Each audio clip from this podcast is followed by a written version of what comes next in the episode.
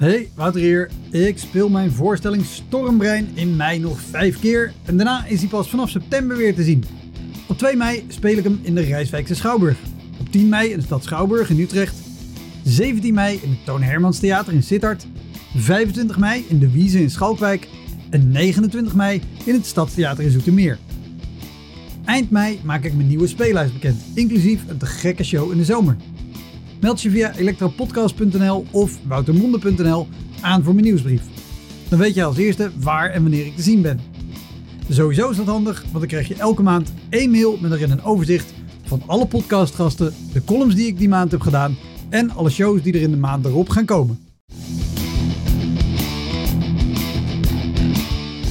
Welkom, mijn naam is Wouter Monde. Dit is de Elektra Podcast. Een podcast waarin ik met collega's herinneringen ophaal aan shows die ze liever waren vergeten. Genoemd naar het roemruchte jongerencentrum Elektra in Sliedrecht, dat ooit bekend stond als de comedy hell.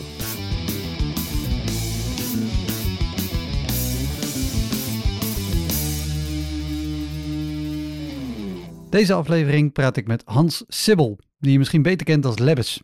Inderdaad, Lebbes van Lebbes en Jansen. Hans toert met avondvullende voorstellingen en hij is al sinds begin jaren 90 actief als stand-up comedian. Toen begon er een te huilen. Ik denk, oh kut, heb ik dat ook nog. En die liep weg. En die ander ging achteraan om te troosten. Maar goed, het probleem was opgelost. Dus de zaal nog harder lachen. En toen de afloop, toen ging ze naar me toe. En toen begon ze tegen mij. Ja, maar ik zit ook de hele tijd tegen die neusgaten van jou aan te kijken. Hans werd vier keer genomineerd voor de Polifinario, de prijs voor het meest indrukwekkende cabaretprogramma. En hij won de Polifinario voor zijn show Branding. We namen deze show op in Comedy Café in Amsterdam. Hartstikke bedankt dat dat kon. En ik zou zeggen, ga er eens een keer een show kijken zodra dat weer kan. Heel veel plezier. Dit is de Elektra Podcast met Hans Sibbel.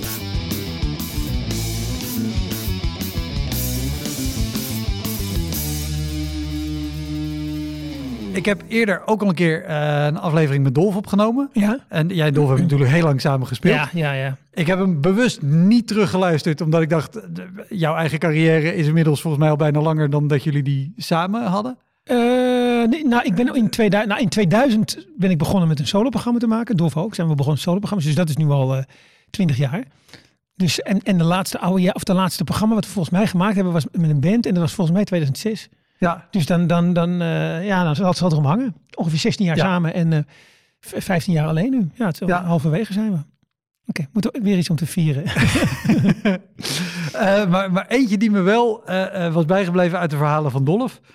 Um, die beschreef op een gegeven moment een show die jullie, uh, waar jullie samen waren, maar allebei apart moesten spelen. Ik denk dat ik weet waar je heen Een show uh, in het Amstel Exact, exact. Dat is één, die was één, die was die, dat is één van de vier rampen die ik me kan herinneren. Ik, zei, ik, ik, ik, ik geef je de lange versie van het verhaal. Wij, wij, wij werden gevraagd voor bedrijven. Voor bedrijven optreden is bijna nooit leuk. Is altijd, uh, maar goed, dus, daar ga ik wel wat over vertellen. Dat is een verhaal apart. Maar we waren gevraagd voor een reclamebureau. En we goed betaald. En ze wilden Lebbes en Jansen maar los van elkaar. Weet je, stort uh, alle twee los. Ik weet niet waarom, maar dat was de vraag. Dus wij kwamen binnen in een zaaltje. En het was in de zaal van het Amstel. Het was allemaal poepie duur. En ze zaten allemaal achter tafels, rondom tafels heen. Wat ik ook heel leuk vind, is dit naast het verhaal van Dolf te zetten. Om te kijken of ik het me net zo herinner als Dolf. en die mensen zaten allemaal uh, aan tafels, al die reclame mensen, weet je, echt zo van, nou, eens kijken wat die jochies ervan brouwen. Ja. Er stond iets van tien tafels en aan, om elke tafel zaten acht man. En het was een grote zaal met kroonlucht en zo, zo super luxe. Nou, werden aangekondigd. En, uh, en ik begon. En ik had een speciaal stuk voorbereid over reclame. Weet je wat ik van reclame vond? Dus al, ah, ah. En het was flatline. Het was gewoon, er gebeurde niets. Mensen, het, was, het werd stil. En ik werd steeds wanhopiger. En het was, mag, mag ik even een gok ja? doen dat jouw kijk op reclame misschien anders is dan tuurlijk, die van reclame? Tuurlijk, tuurlijk, tuurlijk. Maar, maar, maar ik ga ervan uit dat ze humor hebben. Dus dat ze dat snappen, weet je wel. Ja. Dus, en ik, ik denk dat we je weet ook wie je vraagt. Vijf ja. of zes jaar bezig waren of zo. Dus dan, dan kan je nog niet zo goed met... Uh, met, met, met, met problemen omgaan, zou ik maar zeggen. Het wordt later steeds makkelijker. Als je langer optreedt, dan weet je gewoon... Uh, als, je, een probleem drie keer hebt, maar vierde keer is altijd makkelijker. Maar ik was, en het was gewoon doodstil weten. En zaten me aan te kijken. En dan ga ik sneller praten. En je gaat duwen. En, en, en het lukte gewoon voor geen meter. Nee, sterker nog, Dolf was eerst. Nou weet ik het weer, want dit gebeurde er. Dolf was eerst. En die was al niet zo. Uh, en die ging al niet zo goed. Toen merkte ik al, ze, gaan het niet trekken. Dat was het. Hij was eerst. Toen dacht, dacht ik al, oh, dat wordt moeizaam. Maar goed, oké, weet je, ik ga beuken, ik ga laten zien. Ik had me goed voorbereid. Ik had speciaal ervoor geschreven en zo. Dus ik ga het doen. En het werd alleen maar erger. Het werd steeds erger. En het was echt... Het, eh, Dolf had nog enigszins, want die is goed in, in een beetje met het publiek wat dingen doen. En ik stond gewoon mijn stuk te doen. En het werd steeds erger. En het werd erger. En op een gegeven moment was het gewoon... Gênant werd het bijna, weet je. Het was, het werd, mensen gingen een beetje praten. En we hadden in die tijd... Het was, nee, we zijn, dus- toen waren we net eh, twee jaar bezig. We hadden namelijk een, een succesnummer... En het was synchroon noemen we dat. we- Dat we tegelijk hadden we een Ja. tekst over Amsterdam. En het was een tekst van twee minuten, drie minuten, die we exact gelijk uitspraken. Dat was toen nog niet. Met allemaal gebaartjes erbij en kuchjes die we het gelijk deden. Allemaal grapjes erin. En het, dat was toen nog niet. Het was echt een succesnummer. Echt ook een ding. Dus Dolf zag dat het misging. En die zag gewoon, dit gaat hij niet trekken. Hans gaat gewoon nu op zijn bek. Dus die ging me helpen, want we waren echt wel maatjes. Dus die kwam bij naast me staan en die begon met dat stuk. Die zegt, het gaat helemaal mis met Amsterdam. Nee, echt. En bij nee, echt kwam ik er altijd in. Dus ik kwam erin en door alle, alles heen kon ik mijn concentratie hervinden om dat nummer te gaan doen. Dus we stonden uiteindelijk daar met z'n tweeën dat zingo te doen. Wat altijd een klapper was. Wat altijd na afloop vet applaus en dikke lachen erin. Niets, niets, niets. Gewoon, en toen moesten we gewoon lachen. We stonden gewoon elkaar aan te kijken op toneel van, nou, dit slaat gewoon helemaal nergens. En ik weet nog daarna, daarna, Dolf ging naar huis en ik ging toen, een, een, een, een, vriend van mij was, die was mee, eh, Lennon. En ik weet nog dat ik, ik was zo opgefokt en zo, ik was gewoon boos op ze. Hoe durven jullie ons zo te behandelen, weet je? Want het, het was gewoon topmateriaal en we hadden het goed gedaan. Dus ik was gewoon echt kwaad. En toen ben ik naar Toemler gefietst. Want ik weet het nog, met Lennon achterop. Toen ben ik met, met- naar, naar gefietst, echt zo. En ik zeg, ik moet nu optreden. En ik ben daar eh, gaan optreden en ik heb denk ik 20 minuten alleen maar dat incident verteld. En het was lach op lach op lach. Want ik was vrij en ik kon vertellen, ik ging ze allemaal beschrijven hoe ze er zaten en waar het misging. En, en het was hilarisch daarna om te doen. Dus ik had ook nog eens een keer een topavond daarna in Toemler. Omdat, en toen ging het weer en dat was mijn plekje, weet je wel. Maar het, was, het waren echt zulke vervelende mensen. Oh, dan heb ik trouwens nog een... Ik ben denk ik even over vervelende mensen gesproken. Nog een verschrikkelijk optreden. Moet je er nog een hebben? Ja. Met verschrikkelijke mensen. Ik was gevraagd met Owen Schumacher om op te treden in Maleisië. Zo'n, weet je, voor, voor de, voor de, de expats, Kuala Lumpur, eh. voor de Nederlandse expats. En eh we zouden daar, oh, het, het, het, dan krijg je, de ticket krijg je, er is moet je zelf betalen. Dus wij, wij, zouden daar vier dagen, waren we in Kuala Lumpur. Dan hadden we een optreden voor de expats. En daarna hadden we al geboekt, gingen we eh, een week, ging samen Owen een week eh, op een strand zitten. Weet je, om, het is zonde om zo in te vliegen, om niet wat langer te blijven. Eerste vier dagen, die expats, die vrouwen hebben geen zak te doen. Dus we werden als een soort, we werden overal mee naartoe genomen, naar feestjes. En of, eh, dat zijn comedians en zo, weet je, Owen en ik, met Ja. z'n tweeën. En allemaal leuk en eh, barbecues voor ons georganiseerd. En allemaal heel leuk en met ons praten en doen. En toen kwam het optreden. Toen vroegen ze vlak voor het optreden, willen jullie de, de, de, de bingo doen? Er is ook een bingo. En toen zeiden wij, tuurlijk, weet je, jullie Ja. betaald. eh, dat is prima, we zeggen wat we moeten doen. Dus eh O en ik met z'n tweeën op toneel. En er was een bingo en wij verzonden allemaal. En moet je je voorstellen, het was dus een soort, in het Hilton was het. Mensen zaten ook weer aan tafeltjes, dus ver uit elkaar. Met allemaal, hè, dus al die experts zaten daar, man of 100, 150. En er was gratis bier. En dat was hè, in Kuala Lumpur, dat, dat is daar allemaal fucking duur. Ja. Alcohol mag daar niet. Dus je moet voorstellen, er stond echt letterlijk in de hoek. Er was gewoon een pallet met blikjes Heineken bier was er binnengereden. Dus die, terwijl we bezig waren, begonnen ze al te suipen, weet je wel. Maar we hadden eerst moesten we prijzen uitreiken. Dus wij verzonnen allemaal prijzen van. En, en, wie dit goed heeft, die mag naar huis, die mag naar huis. Weet je, want het, was hilarisch. Dus we begonnen allemaal gekke dingen te roepen. En, en, en, en, en je krijgt je paspoort terug als je dit goed hebt. Nee, het, was een soort bingo. Het was, nou, het was super grappig. 20, 25 minuten. We waren de koninkjes van het bal, weet je. Het ging hartstikke goed. En toen moesten we naar optreden. Het was een pauze.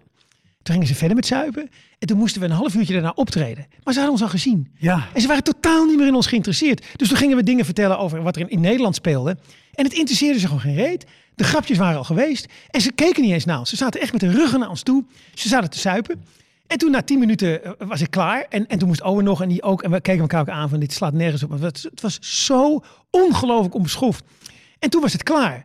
En toen na afloop keken ze ons niet meer aan. Het was klaar. Serieus? Letterlijk waar. Ook die mensen, dus die vrouwen van die, waar we mee omgaan. Dan liep ik op zo'n vrouw af. En dan draaide ze zich gewoon weg. Ik heb nog nooit zulke onbeschofte, Wauw. nare mensen meegemaakt. Dus toen zijn wij... ehm, Meteen eh, op het dak was een zwembad. Daar zijn we toen naartoe gegaan. Het was eh, zo tegen de avond was het. En toen kwam er een onweersbui. Zijn we nog vlak voor die onweersbui konden we even in het zwembad om het van ons af te doen. Zijn we nog eventjes in, aan de bar gaan zitten van dingen. En Gelukkig konden we de volgende dag weg. We hebben die mensen niet gezien meer. Maar de, ik heb zelden zulke onbeschofte mensen meegemaakt. En ook zelden zo naar gevoeld. Omdat je zo in end vliegt. Weet je wel, je wil het zo graag goed doen. Je bent Nee, ja, vier dagen ook. met zo'n optreden bezig. Want je wil het goed doen. Je bereidt je voor. Alles wat je meemaakt die week. Of die vier dagen met die vrouwen. Daar verzin je grapjes over dat het actueel is. Dus we hadden zo ons best gedaan. En het was ook, het was ook gewoon goed. En dan kan je alleen maar tegen elkaar zeggen. We deden toch niks fout. Maar ik, ik zeg je, nee, maar het kwam gewoon omdat het was daarvoor te leuk. Ja. Weet je, dat heb je ook wel eens met stand-uppen. Als iemand voor je of zelf, als je gaat stand-uppen en er gebeurt iets geks en je improviseert erop en zo. Bijna alles wat je daarna doet is minder leuk. Ja, want een nee, goede improvisatie. daar kom je nooit meer overheen. Er kan bijna niks overheen, weet je.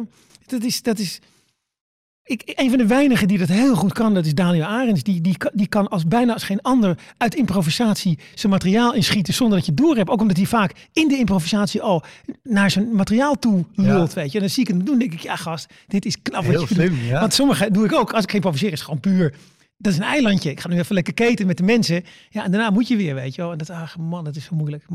Kijk, ik, ik heb ik opgetreden in, in België een week. Het was de eerste dag, de, de, een- jaar geleden. En het was de eerste dag, was in Antwerpen. En de eerste tien minuten gingen heel stroef. Heel moeizaam. En daarna ging het wel. Maar toen merkte ik dat ze gewoon... Ze, keken de kat uit de boom. En ik was veel te direct. Ik was een Hollander. Ja. En, en, en, en, en na tien minuten brak ik doordat ik op een gegeven moment eh, ben gaan improviseren. En, en, en dingen geroepen van ja, maar als ik een hazenlip heb, ben ik wel leuk zeker. En zo, weet je. Dat ken je Jan Jaap Ja, ja, natuurlijk ja. heel goed. Is een beetje grapjes maken van Jan Jaap, die was daar hartstikke beroemd. En, en, en dan ging wat dingen zogenaamd over Jan Jaap vertellen, wat stukjes uit het programma waren, weet je. Maar eh, die gingen dan zogenaamd over Jan Jaap. Dus toen, toen, toen had ik ze. En ik weet nog dat ik toen letterlijk tegen ze gezegd heb, jammer dat ik weer terug moet naar mijn programma. Hè? Weet je, ik zeg, hou dit dan vast. Hou deze lach, hou deze vast. En toen heb ik de andere dagen, dat ik moest optreden, allemaal plaatsjes in België, ben ik gewoon begonnen met improviseren. Want, dat, want als je meteen begint met je programma, het werkt gewoon niet. Ze horen aan je stem dat het een, een, een, een vast verhaal is. En, eh, en dan gaan ze ook zo luisteren, de Belgen. Die gaan er achterover hangen en denken, nou, vertel het verhaal dan maar. Ja. Dus je moet daar echt veel meer als in Nederland klooien in het begin. En dan langzaam zo je verhaal inkomen. En dat doet Jan-Jaap ook als hij optreedt. Komt hij altijd op, gaat hij eerst klooien. Ik vind het, toch- het klinkt wel een beetje als de, als, de, als de, de Britse aanpak, zeg maar. Die hebben ook vaak eerst gewoon een paar minuten Ja, banter. ja. En dan Ja. ge- gekletst met het Ja, publiek. En ja. dan... Maar het hoort ook echt bij stand-up. ja. Weet je, ik vind bij cabaret is, is de afspraak anders. Dan gaat echt het doek open bij van spreken. Echt een begin. Mensen zitten voor jou. Je hebt een begintune, je komt oplopen en je begint. En dan kan je echt wam, meteen beginnen met een grap of met een verhaal beginnen. Oké, wat er gebeurd is. Vinden mensen prachtig. Want ze komen voor je. Maar bij stand-up is dat niet zo. En ook de Amerikanen beginnen altijd een beetje met... Terwijl die Amerikanen stand-up op Netflix is wel heel vaak dat ze meteen eh, beginnen met een grap. ja. Maar ook moeten ze ze toch, soms moeten ze, omdat ze hysterisch worden als eh, Bill Burr opkomt. Eh, Dan moet hij ze gewoon naar beneden krijgen met improvisatie. Niet eens omhoog, op reactie, maar ze moet ze naar beneden krijgen. Om, dingen. Maar eh, ik zal nog eens wat eh, verhalen vertellen over, over verschrikkelijk Ik optreden. vind, ik vind het heel fijn, ik hoef geen enkele vraag te stellen. Nou, je mag best vragen stellen, maar Nee, dat is, dat is, luister, ik heb drie maanden opgesloten zitten. Ik ben zo blij dat ik weer kan praten. Ik had laatst had ik een, ik had laatst deed ik een radioprogramma. Mocht ik met Wilfred Gené, mocht ik dat, die hebben zo'n BNR nieuwsprogramma. Ja. En toen mocht ik vrijdag was ik sidekick. En dan mocht ik van tussen vier en half zeven mocht ik, was ik sidekick. Dus had gewoon interviewt mensen en zo. En hij kreeg halfweg het programma, een radioprogramma, kreeg die sms'jes. Goh, je hoeft heel weinig te doen hè, dit keer. En dat, dat zei hij ook in het programma. Ik zei, ja, sorry Wilfred, maar ik heb gewoon heel veel maanden thuis gezeten. Ik ben zo blij dat ik weer kan praten. En dat iemand naar me luistert. Ik heb het gewoon echt gemist, weet je. Altijd maar tegen dezelfde mensen aan. En mijn vriendin, die, eh, die, die, die zit in een risicogroep. Dus die moet een beetje... Die, we, we doen het extra zuinig, zou ik Ja, zeggen. Ik, ik ontmoet ontzettend weinig mensen. En zoomen vind ik niet, vind ik niet zoveel. Dus ik, ik, eh, ik kan niet anders zeggen dat ik wel eh, hunker naar, Contact. naar contact. Ja. Hè, dus, dus daarom praat ik nu wat meer dan ik normaal doe. Maar, ik, maar je- ik, het zijn ook mijn verhalen. Wat Ja, nee, helemaal prima. Ik ben, ik ben er alleen maar blij mee. Maar ik zal, ik, ik, ik zal nog even kijken. Ik, ja, ik heb er nog een paar. Ja, wel, als, ik, als ik dat toch een vraag... eh, Ja, dat is eh, stel wat je zei net al aan het begin van die reclame maken. Zo, want het is voor bedrijven, maar Ja. daarover later meer. Heb, je, heb jij veel dingen voor bedrijven gedaan? Nou, kijk, want dat dat- is een dat- speciale categorie Ja, optreden nou natuurlijk. kijk, in het begin deed ik met Dolf deden we het regelmatig. En dat was A, omdat het gewoon goed verdiende. Je krijgt er een paar duizend euro voor. En, eh, en soms echt wel goede bedragen ook. En, eh, en, en ik moet zeggen, eh, met Dolf was het leuk. Omdat je nou met z'n tweeën bent. Dus zelfs Ja. de optredens die niet goed gaan, heb je elkaar nog. Maar ik ben, heb het later een paar keer in mijn eentje gedaan. En dat vond ik zo erg. Omdat je gewoon een clowntje bent. En dat, toen heb ik op een gegeven moment een schilderij gekocht. Dat was gewoon een naar optreden. En van het opbrengst van dat, eh, van dat optreden heb ik een schilderij gekocht. Bij, om, om mezelf eraan te, heb ik thuis opgehangen. Om me eraan te herinneren. Om nooit meer voor bedrijven weer op te treden. Om het gewoon niet te doen. Dat heb ik ook gedaan. Dat schilderij hangt in mijn slaapkamer. Oh, wat goed. En het heeft daar tien jaar gehangen. Heb ik, heb, ik heb ook tien jaar categorisch geweigerd wat voor bedrijven te doen. Maar toen was ik ziek geweest. En toen had ik toch het gevoel dat ik weer een soort nieuwe start moest maken. En dat ik weer open moest staan voor nieuwe impulsen. En toen zei mijn bureau ook, die zegt van ja, maar jij hebt juist heel veel die bedrijven te vertellen. Je weet je, je hebt, je, je, je, je, hebt een mening over dingen. En, eh, en wil, je niet, wil je toch niet eens proberen of je wat voor bedrijven kan doen? En toen heb ik er vier aangenomen. Twee waren er verschrikkelijk, ga ik zo vertellen. En, en, en twee waren er heel gaaf. Hey, eentje bijvoorbeeld die heel leuk was, dat was voor een marketingbedrijf. Nou, ik, ik, heb, ik, ik, ik, ik hou niet zo van marketing, maar dit was een, eh, ik vind het verschrikkelijk eigenlijk, Satan. En, en, en zij, nee, maar zij, ik zeg, dan wil ik eerst een voorgesprek met ze hebben. En het waren hele leuke gasten. En die gebruikten marketing, die wilden ook echt mij hebben. En die gebruikten marketing voor, voor de goede zaak. En die gebruikte marketing om mensen bijvoorbeeld de weg te wijzen. Dus hoe kan je marketingtechnieken gebruiken dat borden beter leesbaar zijn, dat mensen duidelijker weg. Gewoon, ze gebruiken zeg maar de technieken die niet gebruiken om je leeg te zuigen in de verkeerde shit te laten kopen, maar die gebruik je om, je, om juist, wij spreken, mensen te laten stoppen met roken. Nou, dan, nou, hartstikke goed. Fantastisch toch? Dus ik zeg, nou, dat vind ik super leuk om te doen. En het waren echt leuke gasten ook. Nou, het, het is um, overdag. Het is leuk, want er komt straks nog een ander verhaal over overdag. wat deze schreef afloopt. Maar uh, het was overdag en het was in het, uh, volgens mij Utrecht Spoorwegmuseum. Zo, ik weet niet. Nou, dat was een zaaltje. En we stonden daar met ongeveer 200 klanten van hun. En zij stonden vooraan. Ze zijn met z'n vieren. Ze hadden alle vier witte overhemden hadden ze aan. Dat was een dingetje een beetje. En uh, ik zou 20 minuten doen, half uurtje. En ik had helemaal speciaal alles geschreven op hun. En bedrijf een beetje geanalyseerd. En toen, uh, en er stonden zo 200 van hun vaste klanten stonden er zo omheen. Ze stonden allemaal, stonden en hij kondigt mij aan. En hij vertelt iets, het een en ander. Hij vertelt, en, en hij begon een verhaaltje dat hij, uh, wat de bedrijfsfilosofie was. En dat had hij ook boven zijn bureau had hij dat staan. Dat was een kreet van Apple. En dat ding is, dus toen kwam ik op. En ik zeg, nou, ik zeg, uh, ik, heel fijn bedrijf. Ik zeg, ik vind het een beetje raar dat je een kreet van Apple boven je bureau hebt. Dat zijn toch wel op dit moment een van de grootste schoften die er zo'n beetje op aarde rondlopen. Je weet wat ze in China doet. Of dat geld wat ze 400 miljard wat ze stallen. Ze betalen geen belasting. Zuigen de mensen uit. We hadden toen net iemand zelfmoord gepleegd in een fabriek. Daar hebben ze geen zak aan gedaan. Ik zeg, en, uh, en toen hoorde zo iedereen zo, oh, weet je, zo'n beetje, zo'n beetje geroezen moesten zo. Ah, hij zegt het wel. En dan keek ze aan en zei zo'n beetje, ja, oké, okay, heb je een punt. En toen, toen zei ik, ja, hadden jullie nou maar Theo Mazen genomen, hè? maar die was te duur. en toen moesten ze keihard lachen. En toen was die hele sfeer was gebroken. En het werd daarna een top optreden. Want ik had echt goede stukjes ook. En ik, ik, ik stak ook veer in hun reet voor wat ze wel goed deden. Ja. Maar ik zei ook waar ze voor op moesten passen. En dat je altijd je, je vizier zuiver moet houden. En hoe moeilijk dat is. Dat is echt een mooi stukje wat ik gemaakt heb. Dus dat was, achteraf was dat een fantastisch uh, optreden. Ga ik nu naar een rampzalig optreden. Zo voor bedrijven. Dat is in het begin van de Comedy Train gaat over buiten, over daglicht. Dan hebben we het over half jaren 90. Op ja, precies. Ja. Het zal 92 zal het geweest, of zoiets. En, en we waren met de comedy helemaal in het begin. En uh, ik weet het nog, en het was voor een bedrijfje.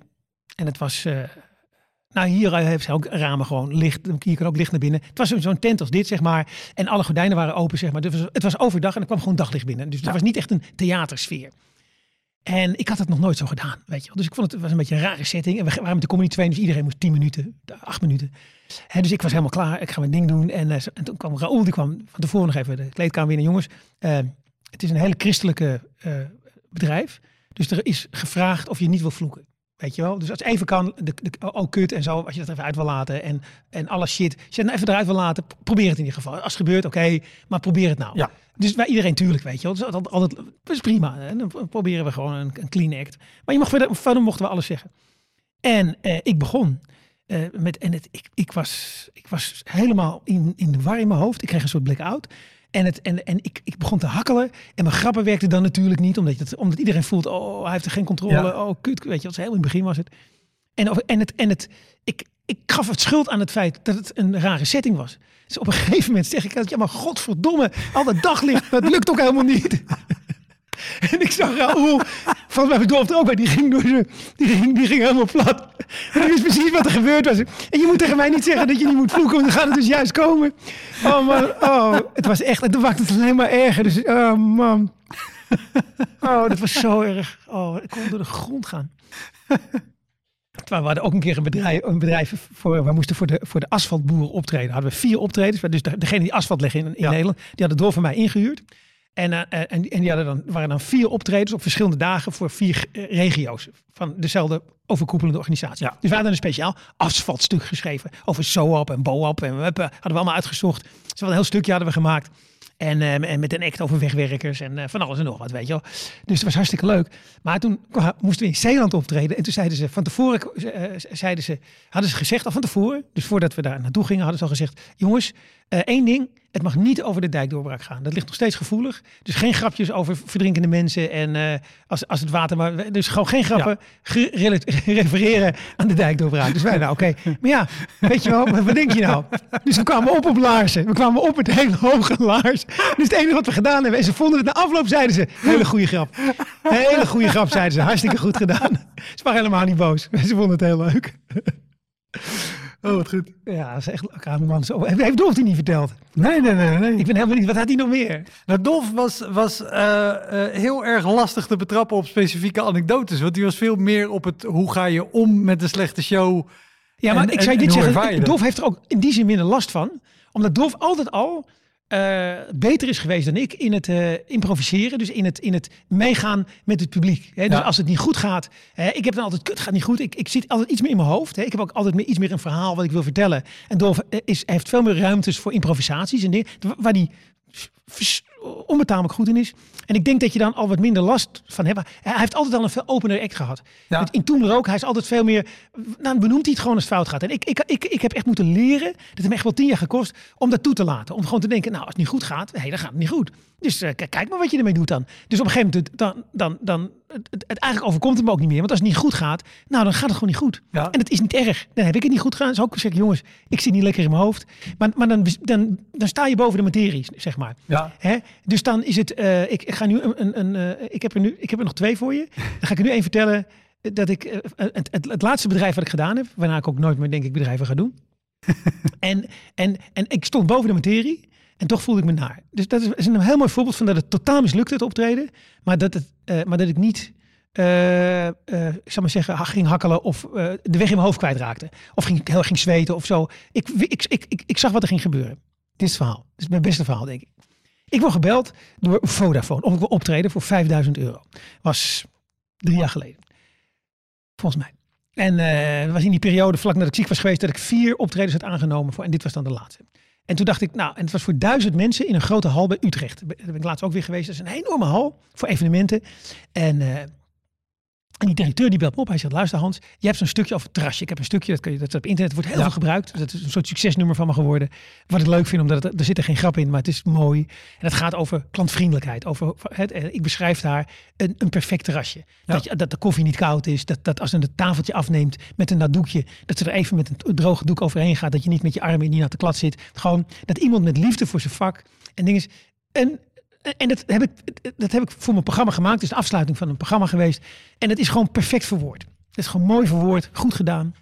En daar ben ik ook trots op dat, ik dat gemaakt heb. En dat wordt ontzettend veel gebruikt in de horeca. Heel vaak als ik in de horeca kom, zijn mensen ook getraind met dat filmpje. Er is zo'n iemand die traint klantvriendelijkheid. En wordt, dat filmpje wordt overal gebruikt. Dus dat is een succesnummer. En, en ook daarbuiten, als het over klantvriendelijkheid gaat, heb ik hem ook al voorbij KLM, horen, ABN AMRO, komen. Alles. Ik, de KLM heb ik daardoor zelfs een keer een, eh, een optredentje daar kunnen doen. Heb ik een ticket gekregen naar New York. Ik zeg, ik, ik doe het voor de eerste klas ticket naar New York. Wat uiteindelijk ook een heel goed verhaal trouwens. Maar dat ga ik je zo vertellen. Het is een heel leuk verhaal.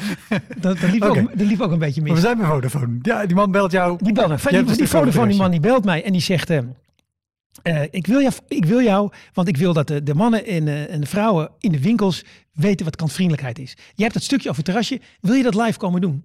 Dat, dat gewoon, we hebben een avond met duizend man en daarna gaan we feesten. En dat je even voordat het feest begint, dat jij gewoon even dat stuk gaat doen. En, en, en dan maak je er iets omheen. Doe 10 minuten, krijg je 5000 euro voor. Ik zeg, nou, dat, is, dat vond ik heel goed betaald. En, uh, en ik zeg, en dat is een van mijn lievelingsstukjes. Ik zeg, nou, eigenlijk doe ik het niet meer. Dat stukje is 2005. Ik heb het nooit Ik zeg, maar prima.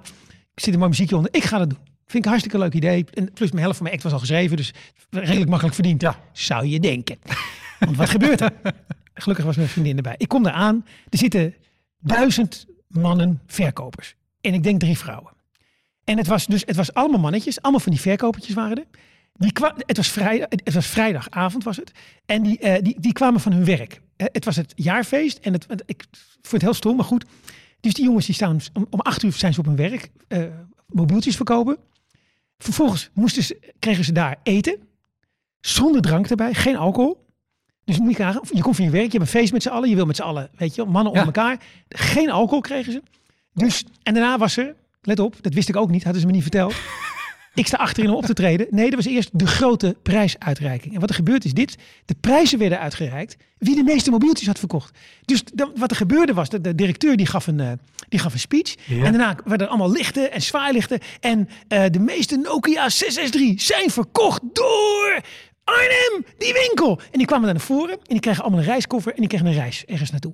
En zo kregen ze wie de meeste abonnementen had verkocht, wie de meeste. Dus er werden continu prijzen uitgereikt voor mensen die uh, uh, het, meest, het, meest verkocht, nee, het meest verkocht hadden. Het waren gewoon verkoopbonussen. En toen kwam ik daarna. Dus het eerste wat ik zei zag, zei ze, ik zeg, ik ga zo'n stukje doen over klantvriendelijkheid. Ik zeg, maar ik moet eerlijk zeggen, eh, jullie krijgen, ik heb, ik heb geen prijs voor klantvriendelijkheid gehoord. Jullie krijgen alleen maar wie het allermeest verkoopt. Dat lijkt me toch het omgekeerde van klantvriendelijk. Proberen zoveel mogelijk te verkopen. Helemaal stil. En toen kwamen er eilandjes van applaus. Dus toen kwamen duizend man Oh, wat zaten. En er kwamen hier en daar kwamen kleine applausjes. En die directeur die zat zo te knikken een beetje. En ik keek hem aan. Hij zat vooraan. Dus ik had gewoon voor mezelf natuurlijk een enorm gat gegraven. Maar ik kon niet anders als het eerlijk zeggen. Dus ik zeg, en ik snap ook wel dat, wat er nu gebeurt. Ik zeg, jullie willen dit helemaal niet horen natuurlijk. Ik zeg, maar er moet toch gewoon een prijs komen voor wie eh, eh, de, de, de, de, de, de, de klanten tevreden over zijn. Maar als je het niet meet, dan weet je dat ook niet. Dus dan gaan jullie toch zoveel mogelijk verkopen. Dat is toch logisch? Ik zeg, en ik weet wat jullie willen. Ik zeg, jullie zijn hier vanaf 7 uur zijn jullie opgestaan. Dus zijn 8 uur naar jullie, naar jullie toko gegaan om, om mobieltjes te verkopen. Jullie hebben net eten gehad zonder alcohol. Jullie willen suipen, toch? Hey, we we zuipen. Ik zeg, dat willen jullie. Ik zeg, maar ik moet nog een stukje doen. En eh, ik had nog even door moeten improviseren, maar ik was het echt zo zat. Dus ik had, ik had nog een heel stuk voorbereid, heb weggegooid. Ik zeg, dus ik ga nu een stukje doen wat ik moet doen. Dus ik heb een muziekje. Ik zeg, eh, ik, als jullie drie minuten even je mond houden, even stil zijn, ben ik ook klaar. Zijn we allemaal tevreden. Dus eh, eh, ik zet dat muziekje op van Chet Baker, My Funny Valentine, helemaal muziekje. En ik vertel, ik doe gewoon het, het hele stukje wat ik had voorbereid. Ik zeg, dank jullie wel. En ik ga weg en ik loop de dingen af en ik, ik voelde me zo kut. Ik voelde me zo verschrikkelijk. Ik dacht, wat is dit verschrikkelijk toch? Het, het- naar. En eh, ik had echt een klote gevoel. Ik ben met de staart tussen mijn benen afgedropen. Ik ben weg, eh, weggegaan. En toen ben ik de vo- volgende dag, nee zondag ben ik opgebeld. Een dag niks. En de volgende dag werd ik opgebeld door de directeur weer. Hij zegt, Hans, ik wil het toch nog even met je hebben over het optreden. Ik zeg, ja prima. Zegt hij, sorry, excuses daarvoor dat het zo gelopen is. Dat hebben we gewoon helemaal verkeerd gedaan. Dat hebben we gewoon helemaal verkeerd aangepakt. Ik zeg, ja, ik zeg maar die jongens die, die willen toch feesten. Ik zeg, Ja. die, die willen niet eens een zangeres horen. Die willen gewoon feesten. Dat snap je toch wel? Ja, dat hebben we ook verkeerd gedaan. Let op. Want vorig jaar hadden we Najib Amhali en toen ging het ook al verkeerd.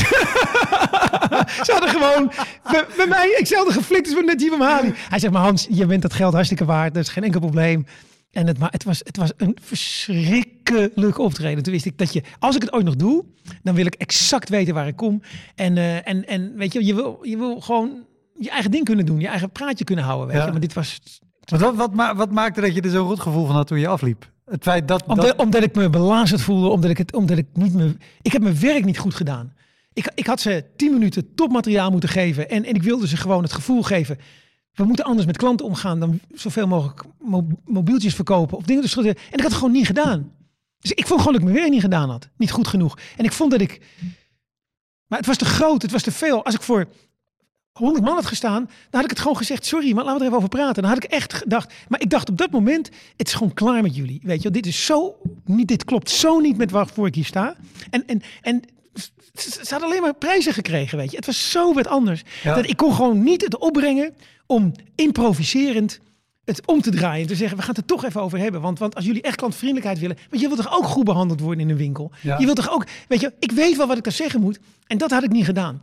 En daar had ik er achteraf had ik er een, een naar gevoel over. Dat het me niet lukte om alleen provies een topset af te leveren. Want dat, Ja. dat, dat had ik gewild. Maar ik was oh, zo overdonderd. Ik kon het gewoon niet opbrengen. ja, je werk is Ik toch kon ook de en ik moest eerlijk zeggen wat je, wat je van dingen wilt. Ja. En dat heb je daar Ja, zeker. heel, en die directeur waardeerde Dus het ook. Hij zegt, je, je had ook helemaal gelijk, zegt hij. In die zin heb je En die je vond werk ook die applausjes mooi. Hij zegt, ik heb ook gehoord dat maar heel weinig mensen zitten. Dus er is nog heel veel werk te doen. Maar zo had ik bijvoorbeeld dus ook, eh, eh, gaan we zo nog over andere dingen hebben. Maar ik, ik had bijvoorbeeld ook voor eh, die baggeraar, Boskalis. Die wilde dat terrasje ook. Die hadden dat terrasje gezien. En die zeiden, wil je zo'n filmpje maken over ons bedrijf? Dus niet over een, een, een terrasje, maar over wat het is. Hoe gaaf het is om werknemer te zijn van een baggerbedrijf. Ik zeg, ik ga het proberen. Ik zeg, maar ik vind het heel moeilijk. Ze boden een hartstikke mooi bedrag. Ik zeg, ik vind het heel moeilijk. Dus wat ik met jullie afspreek, omdat ik het zelf ook een, een experiment vind. Ik, ik weet niet of het me dat gaat lukken, want dan moet ik speciaal schrijven en opnemen. Ja. En ik zeg, wat we doen is dit. Ik krijg de helft voor het maken van het filmpje. En de andere helft als, als jullie het ook echt gaan gebruiken. Oké. En toen zeiden ze, dit is goed. Dus ik leef, nou, en, en toen ben ik eerst met ze meegegaan. Met zo'n baggerschip ben ik meegegaan in de haven van Rotterdam. Ik heb met die mannen gepraat. En die hebben allemaal verhalen verteld hoe het is om te baggeren in, in, ver, weg, in Verwegistan en zo, weet je. wel. En daar heb ik een verhaaltje omheen geschreven. Ik heb een verhaaltje geschreven over lang van huis zijn. En, en met wat termen die ze gebruiken onderling. Ze hebben van die, weet je, jargon wat ze zeggen. En, en, en, dus het, was, het, was, het was het taal van de, van de baggeraars. En, en het gevoel van lang van huis zijn. Maar het met z'n allen een klus klaren. En, eh, en, en, en een probleem oplossen. Ik had een, pro- een, een fictief probleem geschetst van iets wat dan aan het verzakken was. En dat was dan niet door hun schuld, maar dat ze toch gerepareerd hadden. Nou, En dat had ik voorgelegd aan, die, aan diegene die dat allemaal eh, eh, eh, coördineerde en mij begeleidt. Zegt ja, het zegt ze, heel goed verhaaltje. Ik zeg, ik stuur nog even door het bedrijf heen. Dus mensen uit het bedrijf zeggen, ja, dit is wat we hebben willen. En het is dan bedoeld voor op de website en zo, voor de klanten ook en zo. Dus ik had het opgenomen, wat best moeilijk is, want ik wilde een one-taker van maken en drie minuten de tekst in één keer helemaal goed doen. Dat kost me Dat gewoon moeite. ja. Kijk, zomaar praten, hier, dit, dit hou ik drie uur vol. Maar exact dit herhalen, en voor, met een camera erop die om je heen loopt, daar heb ik gewoon moeite mee. Dat kost me gewoon heel veel concentratie. Dat is niet mijn ding. Dus ik heb daar echt wel hard voor moeten werken. Echt wel een week lang. Elke dag 50, 100 keer die tekst gedaan. En eh, uiteindelijk neem ik het op. En we konden het niet in one take. Dus ik heb een drie takes gedaan met wat knippen erin. Nou, dat zag er verder hartstikke goed uit. En, eh, nou, en ik lever het in. Ik denk, nou ja, prima zo, weet je. Als je zegt, nou, hartstikke fijn. En na twee weken kreeg ik een berichtje. Ja, de, de, de, de, de sales director heeft het gezien. En eh, dat ene zinnetje, dat moet je niet zeggen. Want dat, daar kunnen klanten aanstoot nemen. Gewoon één, één woordje, één dingetje. Ik zeg, oké, dan neem ik het opnieuw op. En je kan het nooit alleen het stukje vervangen. je want je hebt in een bepaald decor Ja. en een bepaald licht heb je het opgenomen. Dus je moet het even opnieuw doen dan. Ik zeg, oké, ik neem het nog één keer op. Dus ik heb toen nog een keer opnieuw opgenomen. Oh ja, dan moet je dat ook nog veranderen. Ik zeg, oké. En ik had zoiets van, later maar. Ik verander wat jullie. Dus toen heb ik het veranderd wat ze wilden. En toen eh, kreeg ik het weer terug. Zeiden ze weer van, ja, eh, de, de, de, de topdirecteur heeft het ook gezien. En die vindt het toch moeilijk dat je daar eh, dat zinnetje gebruikt. En of dat woordje gebruikt. Ik zeg, oké, laatste keer. Ik zeg, dit is het dan. Je hebt nu drie versies en dit is het dan. Dit is, dit, dan krijg ik mijn geld en eh, prima. Dus uiteindelijk, eh, ze hebben het nooit gebruikt. Uiteindelijk hebben ze het nooit gebruikt. En toen kreeg ik een mailtje drie weken geleden van een ander bedrijf, ook een heel groot bedrijf. Die wilde ook zo'n, ik voor intern gebruik. Dus niet eens voor op de website, maar gewoon voor, voor hè, wat de Ali B mensen, voor de ja. politie heeft gedaan. Gewoon een, een mooi filmpje, dat, om de bedrijfstrots. Gewoon, weet je, om de bedrijfstrots te, te, te gevoelen. Ik zeg, oké, ik, eh, ik zei dit zeg, ik doe het alleen voor een hoog bedrag. En eh, ik wil het hele bedrag van tevoren hebben. En, eh, en, en eh, het is, als de tekst is goedgekeurd, wordt er niks meer veranderd. Want jullie gaan alle, want ik, het werkt gewoon niet bij bedrijven. Iedereen doet zijn pitje, plasje Ja, erover. ja, ja, ja. En uiteindelijk werkt het niet meer. Want je moet op een gegeven moment de terminologie gebruiken van zo'n baggeraar. Maar die wil de klant wat dan weer niet horen. Ik zeg, ja, maar dat is toch, dat is je trotsgevoel nou juist. Want anders gaat het niet over hun. Dan kijken ze naar een filmpje van een, van een cabaretier die het zegt over een baggerbedrijf, weet je wel. Dus ik, ik, ik moet wat terminologietjes. Ja, eh, dus je komt er nooit uit. Dus ik heb dat ook afgezegd. Ik zeg, dat ga ik helemaal niet doen ook. Dat is, dat is heel veel werk voor iets wat weggegooid wordt. Dat eh, gaan we gewoon maar niet doen. Nog eentje? Eh, ja, Nee, doorvraag niet in paniek. Nee, dat klopt. Dat is, daar is hij heel goed in. Maar daar heeft hij hem ook wel heel vaak mee gered. Dat was ook wel gaaf. In het begin, dat heb ik ook wel echt moeten leren in mijn eentje. Maar dat leer je heel snel in je eentje. Als je veel optreedt dan, eh, en het gaat een paar keer niet goed, eh, dan leer je veel van. Ik ga, ik ga je er nog eentje geven. Hey, Wouter hier. Ik speel mijn voorstelling Stormbrein in mei nog vijf keer. En daarna is hij pas vanaf september weer te zien. Op 2 mei speel ik hem in de Rijswijkse Schouwburg. Op 10 mei in de stad Schouwburg in Utrecht. 17 mei in het Toon Hermans Theater in Sittard. 25 mei in de Wiese in Schalkwijk. En 29 mei in het Stadstheater in Zoetermeer. Eind mei maak ik mijn nieuwe speellijst bekend, inclusief een te gekke show in de zomer. Meld je via elektropodcast.nl of woutermonde.nl aan voor mijn nieuwsbrief. Dan weet je als eerste waar en wanneer ik te zien ben. Sowieso is dat handig, want dan krijg je elke maand één mail met erin een overzicht van alle podcastgasten, de columns die ik die maand heb gedaan en alle shows die er in de maand erop gaan komen. Waarvan ik dacht dat het een heel goed optreden was. In de een exotisch optreden. Ik heb er een paar keer in eh, Amerika mogen optreden. eh, zelf geregeld in New York. Drie keer. En dat moet je dan zelf regelen. En In de comedyclub. eh één keer moest ik gewoon En dan speelde je in het Engels of speelde In, je in voor het Engels, ja. En dat is het probleem. Want eh, als je, eh, ik heb ook in Edinburgh op mogen treden. Het probleem is, ik kan best wel in het Engels optreden. Alleen als je niet Engels spreekt de hele dag.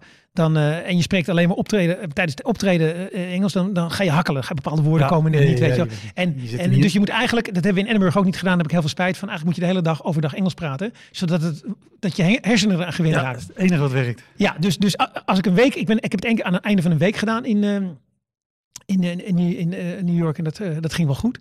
Dat was, zal ik dat verhaal ook even vertellen? Wat wel goed ging en dat ik daarna die niet goed ging. Die wel goed ging was deze. Er was een club en dan moest je, daar kwam ik om zes uur. Ik was toen met eh, een illustre gezelschap, mag ik wel zeggen. Mijn regisseur, Koos Terpstra met zijn vrouw. Erik van Sauers met zijn vriendin. En, eh, en Thomas Akda met zijn vriendin. Oké. Wij waren er. Dus hartstikke leuk. Ja. En, en, en je had toen nog geen mobiele telefoons. Dus het was in 19, eh nee, het was voor 98, was 96. zo. Je had toen nog geen mobiele telefoons. Dus je, je kon elkaar alleen bereiken via telefoons op straat. Weet je, van die, die films altijd nog zag. Ja, ja. Telefoon En ik sta bij voor een comedyclub en daar kon je optreden. En, die, en normaal moet je betalen. Hè, Erik van heeft daar ook bijvoorbeeld opgetreden. En dan kon je om zes uur optreden, smiddags. En dan moest je 10 dollar betalen. Met als gevolg dat er 10 comedians zitten die 10 dollar hebben betaald om even hun materiaal te kunnen oefenen. Maar het is beter dan niks. Dat, heb je, dat is daar normaal. Maar dus, daar hadden ze, heel slim bedacht. eh, je mocht, eh, eh, je mocht optreden als je acht mensen publiek meenam. Heel simpel. Dus ik, ik meteen iedereen bellen. En eh, het was, ik weet nog dat het, het moet vlak na de. want dingen zijn jetlag. Thomas, die lag nog op bed. Maar ik iedereen bellen. Dus jongens, ik kan vanavond optreden als jullie komen. Dus eh, Koos, oké, ding is oké, ding is uiteindelijk ook oké. Maar ik moest nog twee mensen meer hebben. Dus ik ben daar in die buurt even gaan eten. Uiteindelijk heb ik nog twee mensen van straat. Heb ik gewoon eh eh entree betaald. Ik zei, jongens, ik heb, dit, dit is het, dit is, dit is het deal. I need two more people for the show. Weet je, en daarna kan ik perform. Eh, I pay. I pay een entry fee. Oké, heel snel geregeld. Dus die mensen gingen naar binnen. Ik betaalde netjes entree. Dus ik mocht optreden. En, en, en het, was, het was echt hartstikke leuk. Je krijgt zes minuten. En anders krijg je een rood licht, weet je wel. Wat Ja. voor een Amsterdammer, hey, maak je meteen een grapje over Red Light District. En oké, eh, moet mijn kleren nu uit. Mensen vinden het hartstikke grappig. Maar ik had toen een verhaaltje. En het was best wel een grappig verhaaltje. Ik deed makkelijk materiaal natuurlijk, weet je wel. Dus ik had een verhaaltje toen over een pitbull. Dat had ik toevallig op de radio gehoord van Martin Gaus.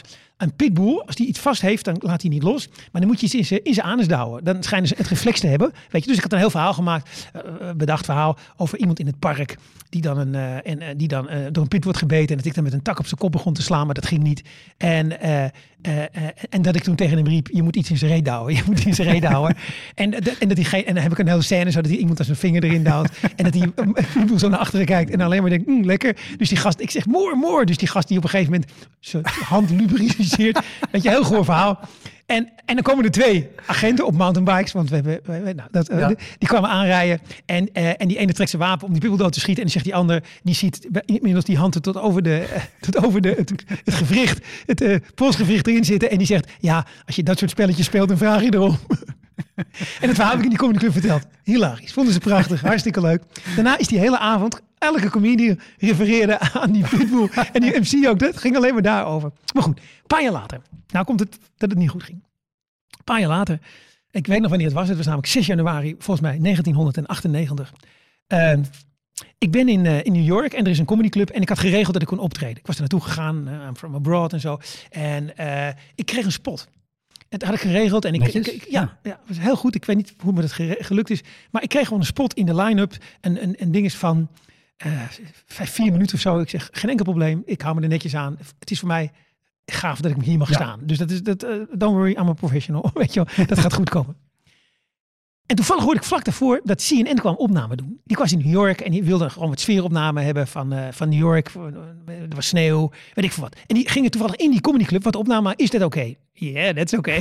en toen dacht ik natuurlijk, ik ga jullie eens even een poepje laten ruiken. Weet je, ik kom uit Nederland, ik ga eens even laten zien dat ik super actueel ben. En wat er nou net gebeurd was, eh, op, eh, op de laatste dag van het jaar. Een van de Kennedys, een neefje van de neefje van de Kennedys, maar een van de Kennedys, die was omgekomen bij het skiën. Ik weet niet of je dat verhaal kent. Nou, het is een ski-ongeluk geweest en het was hilarisch. Dat was namelijk... eh, ze, ze, ze, ze skiën, maar ze, wat ze dus doen is skivoetbal. Dan gaan ze een berg af tussen de bomen en dan gaan ze met een bal skiën. Maar dat was hij gaan filmen. Dus er waren er, er, waren er dus een aantal aan het, aan het skiën met een voetbal. En hij is dat gaan filmen en toen is hij plek tegen, een boom gegaan. Leuker wordt het niet. Dus ik kwam op. Dus ik kwam op en ik denk, nou, ik ga eens even wat dingen doen. Dus ik kwam met op, wat is de deal met de Kennedys? En ik begin meteen nog, die anderen hadden het er nog niet over gehad. En ik was een van de laatste. Dus ik denk, nou, eh, het, het is nog helemaal schoon. Er zijn nog geen grappen gemaakt. Ja. Die, die ga ik eens even binnenharken allemaal. Dus ik begon allemaal grappen te maken over hoe debiel het is om te gaan voetballen. Nee, laten we dat ook nog doen. Totale flatline. Helemaal niks. En toen bleek dat in New York en in Amerika kom je niet aan de Kennedys. Want het is allemaal democratisch daar naartoe. Dat doe je niet. En helemaal niet in buitenlanden. Ga jij grappen maken over onze Kennedys? Weet je, en hoe stom ze ook zijn, wat ze ook doen. Maar je mag er gewoon niet over praten. Dus dat was stilte. Vier Oh. minuten stilte. En toen de afloop zei ik, wat happened? En zei, you don't talk about the Kennedys. dus zie, en ik had helemaal een droom al het zien. En de afloop naar me toe zou komen. Nou, no way. No Oh, fucking way. Hoe lang duurde vier minuten man? Ontzettend. Het was verschrikkelijk, maar ja, dat, dat was een, een culture shock. Dat ik wist helemaal niet. Ik dacht dat stand-up comedy overal over moest gaan, maar don't do the comedy. Dan misschien mag het nu wel. Maar. Is dat in Nederland ook wel eens gebeurd? Dat je, dat je, want je doet natuurlijk veel actueel materiaal. Nou, we, we hadden toen, wat wel heel interessant was, was. ehm, eh, nou, zoveel actueel doe ik ook niet. Ik vind het ook heel, heel leuk om een soort semi-actueel te hebben. Wat, wat, wat we in, in Amerika, wat we hadden toen de Twin Towers gebeurd was, dus op een dinsdag. En toen hadden we vrijdag comedy. Hebben we toch gedaan. Hadden we een, eh een jazzbandje hebben neergezet om, de- om een, mooie sfeer te creëren. En er gingen heel veel comedies optreden.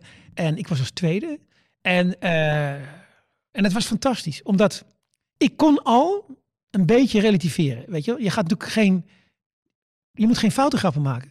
Maar ik kon al een beetje grappen maken over, over eh, iets met een vliegtuig. Of, of, of ik weet niet of over Saudi-Arabië of eh, of over, over Al-Qaeda. Waar je natuurlijk, hè, Ja. weet ik veel. Maar ik, ik weet dat ik een paar wel. En, en, en het, de, de, de sfeer werd al mellow. En de laatste van de tien was het wel die optreden, zo herinner ik me, was Mark Marie. En de sfeer was los. Het, we hadden gewoon in één avond had het publiek met ons het, het zeg maar verwerkt. Het was natuurlijk ook ver weg en zo. Maar ja, het was wel twee, drie dagen geleden. Het is een van de. Het, het staat natuurlijk in Ja, hoofd gegrift. een En die kon zelfs grappen maken over mensen die uit, de het gebouw sprongen. Dat Oh, wauw. Ja, dat is ongelooflijk. Dat was ongelooflijk. Omdat we gewoon met z'n allen wisten waar we... Die hadden we niet, zoals Thierry Baudet, op de app moeten zitten, die grappen. maar in een besloten kring en dat je met z'n allen wat doet, mag je dat aftasten, zou ik Ja. maar zeggen. Weet je? We waren echt aan het aftasten. Kan dit al? En, het, en iedereen snapte wat we aan het doen waren. Van, kan dit al? Mag, mogen we dit al zeggen? En, en Mark Marie was daar een meester in. Kan, eh, kan, ik, eh, kan ik zeggen dat... eh, weet je wel? En dan heeft hij ook nog de grappen paraat. Dus dat was... Dat, dat was heel, heel bijzonder. Maar dan moest je wel oppassen met wat je zei, ja. Maar ik, voor de rest, dat je... Nou ja, of, of dat je dus iets, iets, iets pakt waarvan het publiek zegt, nou nee, ook voor ons is dit, Ja, dit, zit te denken dit zijn onze Kennedys. Ja, zit te denken of er was een optreden geweest dat ik, dat ik dacht dat...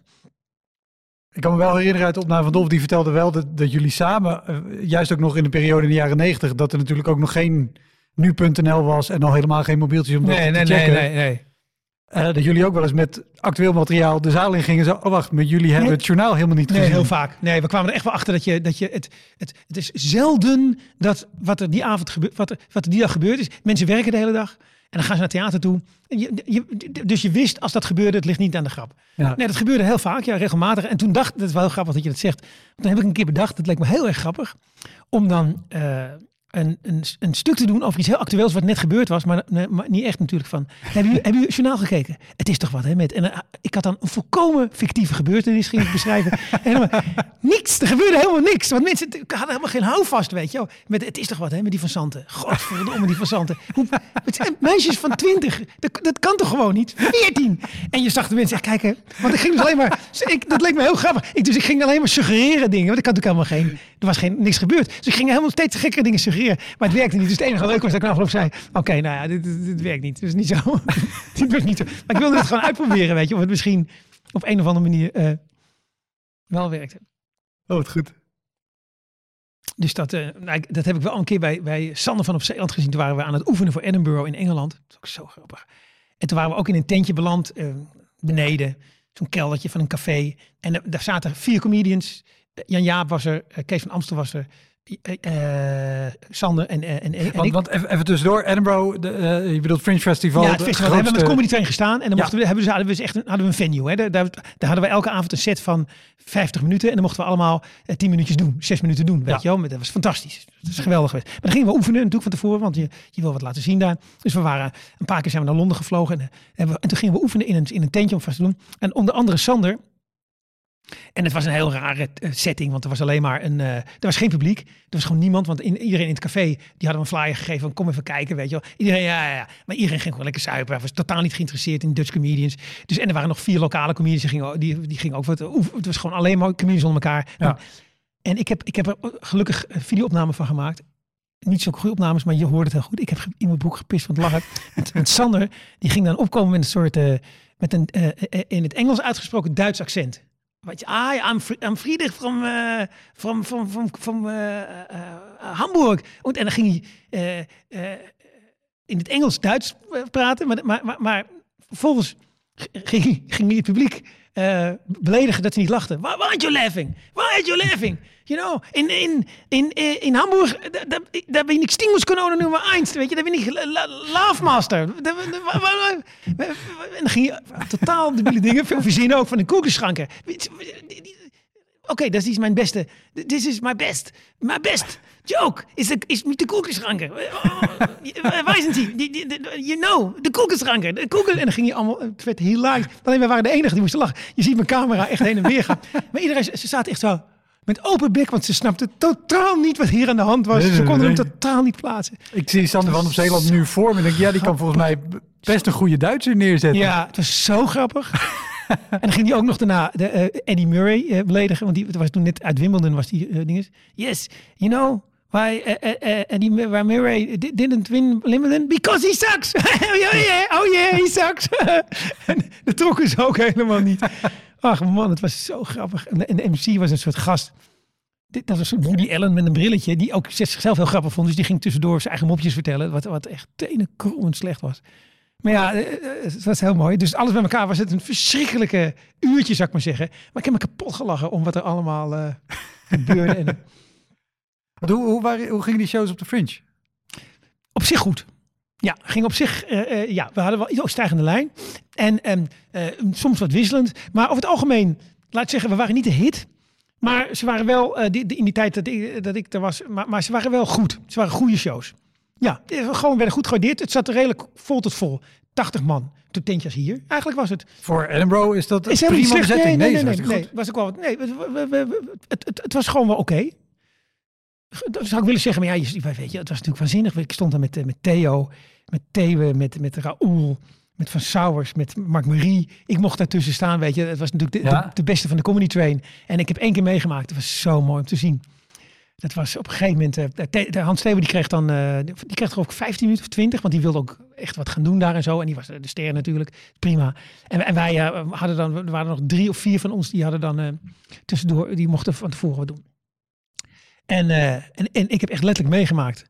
Dat, dat Hans, het was geen goede avond. En eh, Hans Thewe begint. En, en de mensen reageren niet. En hij doet een paar gekke dingen. En mensen reageren niet. Nou, en dan ging in de aanval, jongen, was zo mooi. Hij ging vooroverleunen. En hij ging gewoon op de rand van het hele kleine dingetje zitten. En hij ging gewoon mensen persoonlijk aanspreken. En het, het, het was onhoudbaar grappig werd het. Omdat het zo direct was. En Ja. zo, hij, hij was zo krachtige theaterpersoonlijkheid. Fantastisch om naar te kijken. Echt, dat ik zag van ja, dit, er zijn er maar weinig die dit... Ja. Je zag hem gewoon denken, aanvallen nu. En nu als een roofdier, weet je. Oh, ik ga jullie godverdomme krijgen. En dat is ook de tip natuurlijk, weet je. Als het niet goed gaat, moet je niet denken, oh kut, het ligt aan mij. Eh, het gaat niet, nee. Je moet denken, ik zal die goddomme krijgen ook. Ik heb dat echt sterk nu bij optredens die niet goed gaan. Heb ik altijd, ik ga jullie krijgen. Wat ik ook moet doen, weet je. Dat zeg ik ook tegen de comedians altijd. Als, ik, als het de avond niet goed gaat, bijvoorbeeld in de tijden dat nu zijn, dat er maar 30 comedians en 30 mensen zitten. Dat het een beetje, dan is het soms stroevig. Ga in de aanval. Ga nooit terugvallen op je beste materiaal of zo. Want dan verdedig je, dan ga je hangen zelf ook. En als dat dan niet lukt, dan ben je fucked. Dan ben je gewoon fucked. Ga in de aanval, want dan leer je iets van. Want als je beste materiaal doet het werkt niet, dan ben je nog dieper in het moeras in. En als het wel werkt, heb je niets geleerd. Dan heb je oude shit gedaan. Dus dat is, als het even kan, ga in de aanval. Zet een pauze en probeer gewoon te benoemen in je hoofd wat er aan de hand is. En ga ervoor. Ja. Dat is mijn gouden tip. Nou, nog doen. Dat, dat is weer iets heel You know, anders. man, you know. Ja, want het is namelijk, het is de eeuwige ellende natuurlijk, dat je, als het niet goed gaat, dan is het dat moment van beslissen, ik ga het nu anders doen. Je gaat het uitstellen, je gaat denken, maar ik doe nog even dit, ik kan nog wat even dat doen. Ja. Weet je wel, en je, en je krijgt eh, ruis in de extra bijgedachten je in je hoofd. nou, maar dan doe ik dit, dat Ja. werkt wel. En dan Ja. Ja. dit Maar ook je, niet. gaat, Nou, ja, dan- maar je krijgt een andere, weet je, je kan maar eigenlijk maar één gedachtepatroon tegelijk aan in je hoofd en dan krijg je er eentje bij. Opeens moet je, moet je vooruit gaan denken, wat zou ik gaan doen? Hoe ga ik het oplossen? Terwijl je nog door moet praten. Dat je te- alsof- je handen automatisch de akkoorden spelen. Terwijl je ondertussen, dat heb ik wel eens met gitaar. Als je een liedje heel vaak gedaan hebt, dan, dan kan je, dan, dan pas kan ik ook een liedje op toneel doen. Als ik het gewoon eigenlijk kan spelen, terwijl ik het met, dat het helemaal, dat het motorische gedeelte automatisch gaat. Ja. En het is eigenlijk ook met goed improviseren of in een panieksituatie, dan moet je eigenlijk door kunnen praten. Terwijl je al denkt, oké, wat ga ik nu doen? Ja, ja, ja. En, eh, ja. en, da- en daar ligt ook een situatie, weet je, voor duizend man in een hal. Waarvan je al weet dat ze, het, dat het, dat ze, dat ze willen suipen. en wat ook volkomen logisch is. Dat is mijn enige gedachte. Jullie willen mij helemaal niet, jongens. Weet je. Dan, en, en dan weet ik gewoon, het is kansloos geweest. Het was kansloos geweest. Ik, ik had er gewoon de energie niet meer voor om het, om, het te, om het te doen, weet je wel. En ik had nog een nummertje. Maar eigenlijk is wat je moet doen, is in de aanval gaan. Benoemen. En, eh, had ik er nog eentje voor je? Mislukt optreden? Volgens mij waren dit wel de, de meeste beroerde wel, ik heb wel eens gehad in Toemler ook dat er eh, twee dames vooraan zaten die, eh, die waren eh, aangeschoten en die begonnen doorheen te praten. En eh, goed, eh, dus ik zeg er wat van, van even rustig, maar ze Ja. waren echt te dronken. En nog een keer en nog een keer, jongens, doe nou even, weet je, ik kan gewoon niet, ik vind het hartstikke grappig wat je, ik zeg maar, het kost even aandacht en zo. En nou, alle technieken geprobeerd. Dus op een gegeven moment zeg ik, zeg ik, jongens, zeg, ik, ik, ik ga even aan het publiek vragen wat zij ervan vinden. Jongens, vinden jullie dat ik, dat ik dit wat harder aan moet pakken? En iedereen, ja, ja, ja. Er werd er ook geroepen, wel, laat ze een bek houden. Zo. Ja, sorry, het publiek zegt ook, weet je wel, doe nou, doe nou. nou, ik ging weer verder. Kwamen ze weer. Dus ik, ik zeg, ik, dus ik zeg, nou, ik ga toch, ik zeg, ik vraag het gewoon even aan het publiek. Jongens, mag ik nu alles zeggen wat ik wil? Heb ik nu een vrijkaart om alles te zeggen wat ik wil? Ja, ja, ja. Dus ik mag, wat ik nu zeg ook, het mag. Ik, je hoorde het, ik mag. Dus vervolgens ben ik losgegaan over ze met abortus en weet ik veel wat. Toen begon er één te huilen. Serieus? Ja. Toen begon er een te huilen. Ik denk, oh kut, heb ik dat ook nog? En die liep weg. En die ander ging achteraan om me te troosten. Maar goed, het probleem was opgelost. Dus de zaal nog harder lachen. En toen de afloop, toen ging ze naar me toe. En uh, dus ik wil het ook nog uitpraten dan. Terwijl het is gewoon een accident. En ik kan er ook niks aan doen. En ik heb echt, echt, er was geen andere oplossing. En, uh, en toen begon ze tegen mij, ja, maar ik zit ook de hele tijd tegen die neusgaten van jou aan te kijken. Waarop ik heel rustig tegen de zei, gelukkig was Bas Geveling was de wijk, heel rustig. Ik zeg, wil je met me trouwen? Zullen we dat gewoon gaan doen? Gaan we gaan trouwen? Kinderen krijgen samen. Is alles opgelost. Oh god, man, wat een hel was dat. Jezus. Dat vroeg ik me nog wel. Weet je, je bent natuurlijk uh, ook redelijk uitgesproken in je mening altijd op het podium. Heb je dan, eh, dit, dit zijn gewoon dronken vrouwen die er met z'n tweeën doorheen zitten te kletsen? Ja, ja, en dan kunnen ze eigenlijk ook niks doen, weet je. Dat is ook nog eens een keer. Ik, ik, ik neem het niet eens echt kwalijk. Alleen ik moest de comedy situatie redden, weet je. Ja, ja, ja. Weet je, daar ging het mij om. Ik sta er om comedy te bedrijven. Terwijl, uh, ik, ik had net zo goed gezegd, jongens, dat zeggen we ook wel eens. Ga lekker achteraan zitten met z'n tweeën. Want jullie verpesten het nou echt voor iedereen. Dat is ook wat je moet doen. En, en zo lossen we het ook, als het gebeurt, wordt het ook altijd opgelost. Of mensen worden gevraagd, ja, joh, je krijgt je geld terug en ga gewoon weg. Want dit is gewoon voor, voor geen van beide partijen. Zo moet je het ook oplossen, weet je wel, altijd. En met grote groepen is dat soms wat lastiger. Maar die hebben we ook bijna niet meer. Maar een paar mensen die echt vervelend zijn, dat is, dat, dat is gewoon oplosbaar, weet je wel. Maar ja, ik, ik, ik, ik, sta er ook om comedy te bedrijven. En, uh, ja, nou ja, en om voor een hele zaal, niet, niet alleen Daarom, en ik, voor die, voor die twee mensen. Dus, dus het, ja, dan doe je wel stomme, stomme dingen. Maar wat, wat ik wel wilde vragen, heb je, heb je wel mensen gehad die, die zich die, weet je, die, die boos worden of die, die zich uitspreken dat ze het totaal met je oneens zijn? Nou, één keer in een zaal, was een, een, een vlakke, vlakke vloerschaal, zaal, dat ik op een gegeven moment, uh, een, ben een van mijn dingen over wat ik vind van dingen, uh, onder andere het geloof en nog iets. Toen stond, kwam er een man, die stond op en die, en die liep door de reis en die kwam op me aflopen op het toneel en die begon mij, tegen mij een preek te houden over God. En dat ik, en, denk, nou, ik, en toen heb ik hem afgekapt. Ik zeg, meneer, het is prima. Ik zeg, ik, ik, ik, ik snap dat u van een andere ik ben veel rustig. Ik snap dat u anders tegen de zaken aan, aankijkt. Ik kijk zo tegen de zaken aan.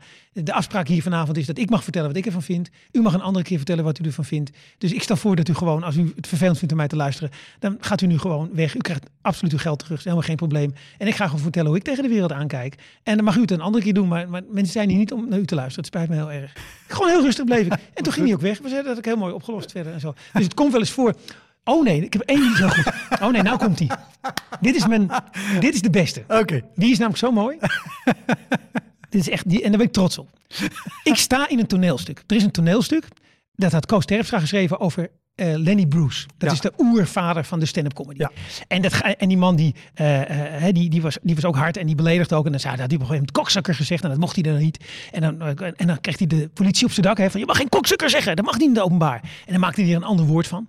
En dan wist iedereen als hij tandenborstel zei, heeft hij het eigenlijk over koksukken. Maar dan stond er echt politie achter in de zaal om te kijken of hij het woord niet zei. En er was ook, uiteindelijk is hij alleen maar met rechtszaken bezig geweest en is hij aan de heroïne gegaan en is het helaas afgelopen. Maar hij was echt de, de samenleving aan het teasen ook, weet je. Daar was hij bezig. Nou, daar ging dat toneelstuk over.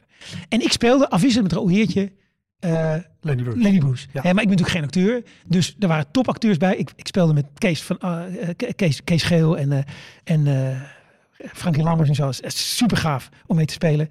Ik, ik kan gewoon helemaal niet acteren. Maar ik kwam dan op en ik deed dan een, een, een comedy act. Ik had ook één of twee echte speelscènes, maar dan deed ik gewoon niks. Dat was mijn enige ding. Niet reageren, zij spelen. Zij, zij, en dat is één wat werkt bij mij. Gewoon alleen maar aankijken en hun het werk laten doen. En dan doen mensen het in hun hoofd wel. Dat is wat ik geleerd heb van acteren voor mij. Maar goed, in ieder geval. Dus ik moest iets bedenken. En, en, en het was uh, zo, op een derde van de show moest er iets gebeuren. Waardoor de politie, dan, dan moest ik een, een, een comedy set doen van, van twee minuten. En, en, en de bedoeling was dan dat ik dan zo chockerend was dat de politie opkwam en zei: hey, hey, hey, hey dat, soort dingen zeggen we hier niet. Weet je wel, verzin dat maar eens in deze tijd. Verzin maar eens in deze tijd. Een actueel stukje. Dat, dat, dat de mensen denken in de zaal, dat kan ook eigenlijk niet. Dat mag je zo niet zeggen. Nou, ik had er twee. Ik had er twee die op een gegeven moment werkten.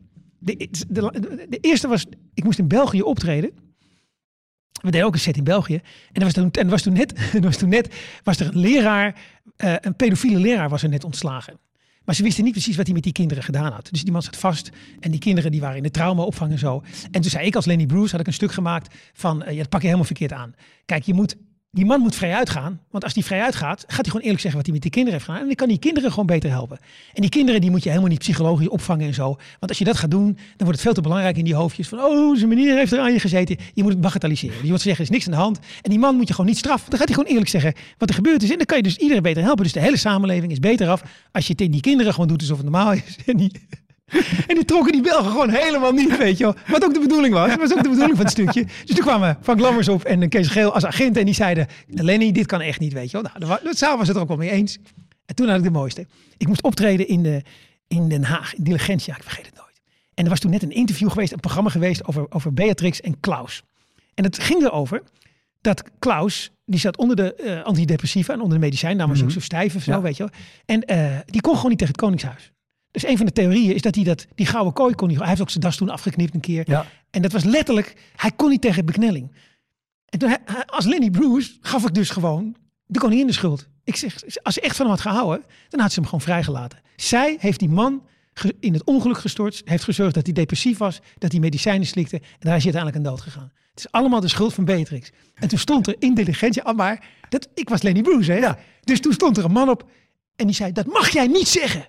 Dat mag jij niet zeggen. Maar ik voelde me als een keeper voor een dichtgetimmerd doel. Want ik was Lenny Bruce. Ik was niet Hans Sibbel. Was ik wel. Want ik meen het wel. Weet je wel. Maar, maar ik stond... Dus ik vond het geweldig. Dus ik zeg, ik mag alles zeggen. Want het is gewoon waar. Dus u kan niet tegen de waarheid, meneer. En toen kwam Frank Lammers en kreeg scheel op. Uh, dit kan je niet zeggen. Zo. En toen kreeg een kaart, die kreeg een kaart applaus. En dat was de beste voorstelling die we gespeeld Ja. hebben. Want daarna klopte het hele stuk. Daarna voelde je dat die Lennon Bruce ook te ver kon gaan. En daar ging het stuk over. Wat is de grens goed. van te ver gaan? En, die avond werkte het. Dat was echt mijn moment supreme. Dat ik dacht, nu heb ik hem. Maar het was zo moeilijk. Want in andere zalen werkte dat stukje weer niet. Dacht iedereen, maar het zal wel, weet je wel. Maar je moet koningsgezien publiek hebben. En het was in Ja. Den Haag. En in andere zalen werkte het gewoon niet. Dus ik, het, elke avond was ik weer bezig om iets te verzinnen. En ook dat, ik, had ook, ik had ook een soort slotmonoloog moest ik doen. En die moest een beetje eh, vaag zijn en een beetje zielig en een beetje... Het werd zo moeilijk, man. Dus daar had ik ook... eh, die, die, die heb ik ook eigenlijk nooit echt helemaal goed gekregen. Maar dan kreeg ik weer aanwijzingen van, van, van, van de regisseur. Ja, je bent er nog niet. Maak het scherper, maak het, weet je. Ja, verzin het maar, weet je. Dus dat is wel een leuke... Maar ik speelde het ook maar eens in de twee, drie weken. Want de meeste keren speelde Raoul. Want ik, ik, ik deed daarna nog een hele tour met mijn eigen programma. Dus het, het was vast... Maar, maar dat, dat is wat was wel mijn mooiste moment. Dat, dat je iets zegt en dat de mensen dan... En dan is acteren super cool om te doen. Had je nog vragen? Ik denk het niet. Ik, ik, ik zit heel hard te denken, maar je hebt al heel veel hele goede verhalen verteld. Goed zo. Tenzij er nog de verhalen zijn ja, maak je wat mee. Nou, ik zal het zelf wel wat komen. die, die missen nog. Nou, wat- wat, ik nog wel benieuwd naar ben. eh jij bent natuurlijk begonnen eh, eh, begin jaren 90 of eind jaren 80 misschien ja, zelfs. Ja. Nee, begin, ja, 89. Ja. Ehm, toen had je verder niet nog. Weet je, we, we zitten nu hier in Comedy Café. Jij speelt heel veel in Toemler. Eh, in Utrecht heb je inmiddels een comedy club. ja, in Rotterdam, niks, man, je in. Eindhoven. Toen Nee. had je niks. Nee, maar er stond we tegenover. Je had ook heel weinig cabaretiers. Dus toen wij Leiden wonnen, hadden we 80 optredens. Ik, ik had een baan in automatisering. En we zitten bij Harry Kies Theaterproducties. En, eh, en we krijgen gewoon na drie maanden een lijst. Volgend seizoen heb je 80 optredens. Dat was niks, joh. En 100, zeg maar je optreden. Want er was zo- zo'n behoefte aan cabaret.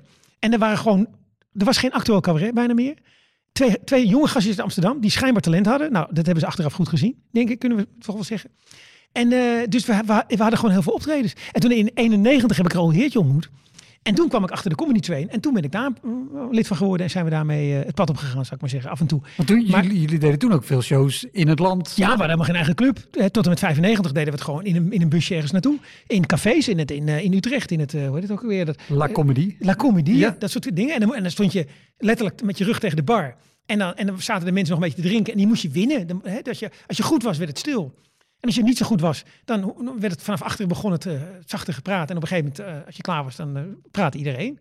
En het, en het was gewoon survival to fit is. Maar dat betekent ook dat je eigenlijk alleen maar vrij platte grappen deed. Weet je, het, het, het- het betere korte beukmateriaal. Dus je kon je niet zo heel goed ontwikkelen.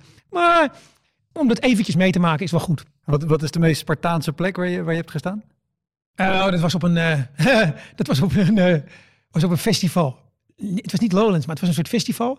En, en dan moesten we staan. En dan, en dan eh, tussen de acts door was er een soort cabaret-tent. En dan kwamen de mensen dus, eh, die kwamen dan allemaal daar naartoe. En dan, en, en- maar als er dan een act begon, dan eh, midden als er dan een, een muziekact begon die ze wilden, gingen ze gewoon weer weg. Hè, dus, maar er lagen allemaal plastic beetjes op de grond. Dus, dus, dus het was een tering was gewoon, dan was het gewoon, ik- het was gewoon halverwege mijn optreden. En toen was het op, dan hoorde je gewoon van, oh, eh, die, die in die band begint te spelen. En dan ging gewoon driekwart ging weg. En het was een geluid, jongen. Het was gewoon, Al die nou ja. Ik kwam er niet overheen. Ik heb alleen maar staan lachen. Ik heb alleen maar staan lachen. Het sloeg helemaal nergens op. Het is ook helemaal niet meer leuk om te doen of zo, weet je. Het was, het was echt bullshit. Nee, dat was echt verkeerd bekeken hadden ze dat.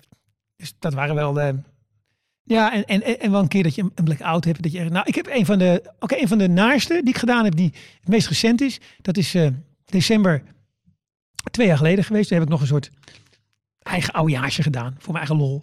Met, uh, met een muzikant. En, en het was een beetje muzikaal. En zo. Gewoon een, een lief jaar over zich. Geen enkele ambitie om het gewoon tien keer spelen in die zaaltjes. En, het, en, en één keer was in uh, Den Bosch. Verkadefabriek. En ik zit daar en we, en we spelen. En ik doe een liedje van Bob Dylan. Maar ik ben gewoon heel slecht in gitaar spelen met, met zingen erbij voor publiek. Dat is mijn concentratie. Ik, ik, ik ben dan zo bang dat ik mijn tekst vergeet, dat ik mijn tekst vergeet. Terwijl als ik praat kan ik pauzes laten vallen, weet je. Maar die gitaar gaat maar door. Eh, of dat ik akkoorden niet meer weet. Ik vind dat, ik ga ook altijd zweten bij gitaar. Dus ik vind het heel leuk om gitaar te spelen, liedjes te doen. Maar het, het, ik doe dat niet natuurlijk makkelijk op toneel. Nee. Dat kost me echt heel veel moeite. En ik ben, niet echt ik ben ook niet echt een muzikant. Ik moet echt een liedje instuderen, weet je. Dat het een beetje automatisch gaat. En het lukt gewoon niet. Ik probeer het te spelen en nou, ik weet de akkoorden niet meer. Ik krijg een blackout en nog een blackout. En ik denk, ik sla het gewoon over. Ik sla het gewoon over. Maar ik kon het niet overslaan. Er zat een soort dwangmatig iets in me.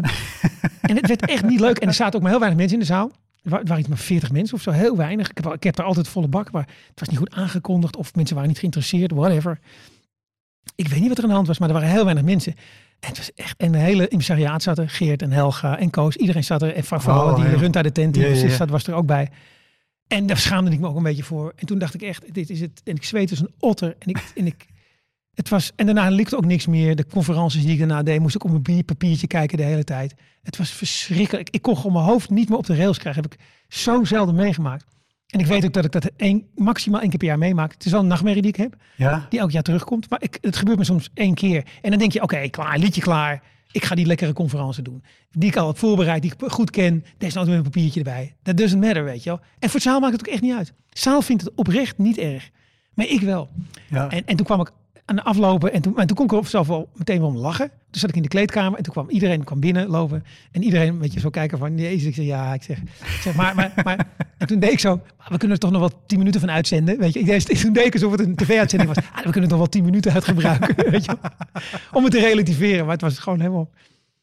Nee, dat was wel pijnlijk, ja. Maar dat, dat, dat, um, ja, dat gebeurt soms, dat je, dat je, dat je, je concentratie is weg. En dan, dan moet je dan vechten en dan... Uh, het lukt gewoon niet altijd. Je bent soms niet in vorm, weet je wel. En uh, met stand-up is in ieder geval de volgende die, die het weer kan opbouwen nee, in de line-up. Maar soms in je eentje bent, dat komt gewoon heel af en toe Het is natuurlijk ook een, een, een, raar beroep, zeg maar, waarvan je verwacht wordt dat je er altijd Ja, dat, dat maakt ook staat, vermoeiend, terwijl... want je moet elke avond anderhalf uur aanstaan, weet je wel. Ik, heb, nu, ik, heb, ik, heb nu een, uh, een, een programma gemaakt, gewoon voor de lol, met Matthijs Verhallen. En dan speelt hij piano en ik vertel dan wat me te binnen schiet waar hij piano speelt. Gedeeltelijk voorbereid, gedeeltelijk geïmproviseerd. Dat hebben we laatst gespeeld voor twaalf man in uh, op de Zeedijk. Heel klein theatertje. Super leuk om te doen. Want als hij speelt, hoef ik niks. Ik hoef alleen maar te luisteren. Ik heb mijn verhaaltjes al voorbereid. Dus het was een super relaxe avond. Ik wil er ook zeker vaker ik dat gaan doen. Dat is ontzettend leuk om te doen.